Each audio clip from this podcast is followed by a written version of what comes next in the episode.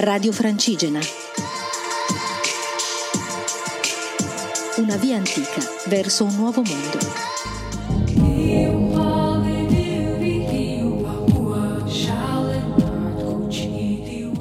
Ciao a tutti, sono Elisa, mi trovo uh, nel paesino di Moburghe, sempre in Guascogna. Oggi è stata una tappa che non ha presentato problemi, tranquilla e serena, finalmente ci voleva. Ho camminato dal paese in cui ero ieri, Marsiac, fino a qui, uh, nella mattinata. A Marsiac ho avuto modo anche di comprare del cibo da portare con me, quindi il mio problema fondamentale che si lega poi a un mio problema di salute che ho avuto ultimamente, ho potuto risolverlo e c'è una bellissima giornata di primavera in cui non faceva caldo, non faceva freddo, si stava proprio bene, quelle giornate ideali per camminare, quindi oggi per fortuna non si sono presentati problemi fino a questo momento. Il cammino è stato molto ben segnalato, ci sono due cammini, nel senso che a un certo punto si può scegliere se prendere una deviazione piuttosto che l'altra. E io ne ho fatta una delle due ma erano piuttosto simili come chilometraggio, come paesaggio e come tipo di terreno. È stata una giornata di cammino molto tranquilla e serena.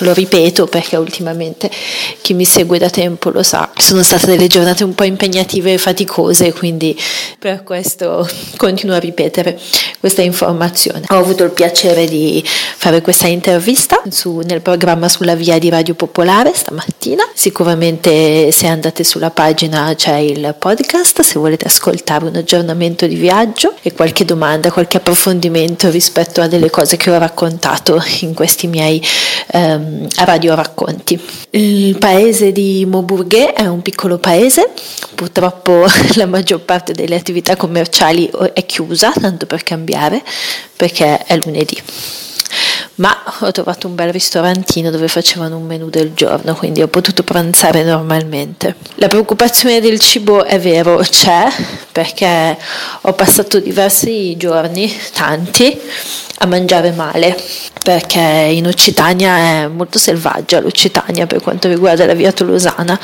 e quindi non c'è molto, bisogna un po' arrangiarsi. Il problema è che questo a lungo andare mi ha riportato alla luce un vecchio problema di salute come chi mi segue da tempo sa, non sono proprio l'esempio della salute e della donna di ferro, ma ho deciso che i miei piccoli e svariati problemi di salute devono essere non loro a comandare, ma sono io che faccio tutto quello che voglio prendendomene cura.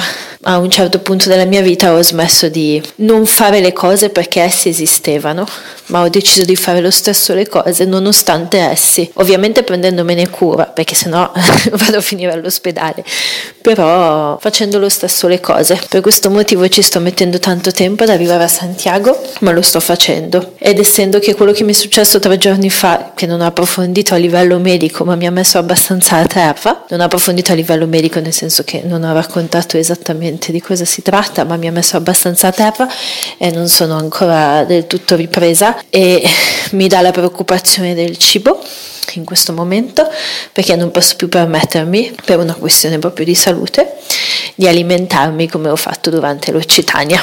È per questo che in questo radio racconto sto parlando molto di cibo, perché è un pensiero eh, molto importante. Comunque è un bel paesino questo qui, tranquillo, in mezzo alle campagne, un gite carino e le persone in Guascogna sono molto più ospitali, è meno selvaggio come paese, è più popolato ed è più, mh, ci sono più industrie, case, cascine, è un po' più popolato proprio, un po' più vivo. Eh, sono uscita quindi da tutta quella parte di natura selvaggia che è stata molto bella, molto interessante, molto intensa anche per il clima. Vi saluto, buona serata, buon vento e buon tutto a tutti.